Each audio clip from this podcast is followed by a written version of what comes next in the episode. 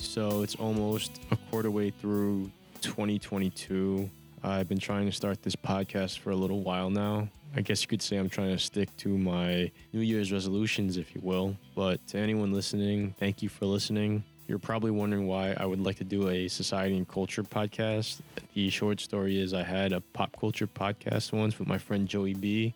Um, we ended it mutually. Um, you know, life got in the way. But uh, truthfully speaking, I wanted an outlet to speak with interesting people. That's why I started this podcast. I wanted to speak with regular people, people whose opinions aren't being tracked for the sake of some data point. I wanted to hear from working class folks, folks who serve, because I think they get overlooked by influencers and the political elite. I was thinking back to a conversation I once had with a guy named Dan Johnson many years ago.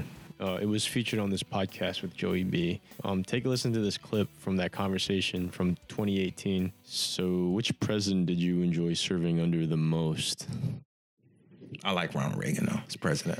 I really did. He's he he was a good guy. I, I love serving under Ronald Reagan's administration. It was probably the best one of the best uh, times as a military man. You knew exactly what you were getting. There were no politics. There were no shifty backdoor deals. You know, it was uh, is um, it's a, it was an era where you knew where your leader was coming from.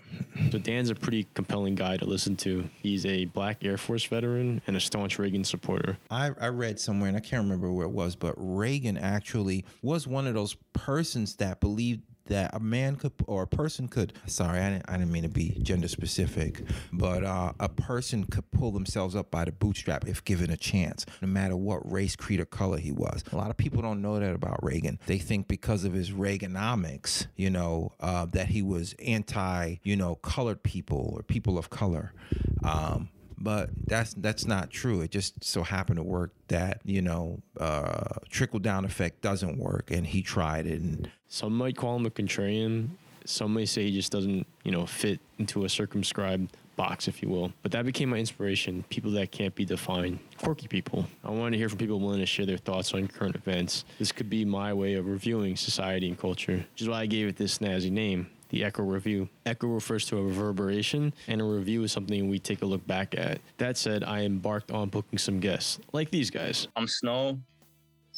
Um, I played basketball in high school, and then I tried to play college. And then after playing basketball, after trying to play basketball in college for St. John's and graduating, I decided to get into music. I did music for maybe like five years. Um, I worked with people in like Lil Peep Circle and XXXTentacion Circle. And then um, outside of music, I just work a regular job and uh, considering going to the reserves for the military. My name is Yeltsi. I'm a music producer from Ukraine. My native city is Kharkiv, but I left him two weeks ago due to heavy missile strikes. Now, if you stick around for the next episode, you'll hear them. And trust me, it's a very good episode. The Echo Review is produced by me, Jordan YR. It, it's a pen name. Um, editing and engineering is by Joan Martinez. She's pretty freaking awesome. So as this series progresses, there'll be other co-producers and co-hosts. Make sure to hit that subscribe button, and uh, yeah, join me for the ride.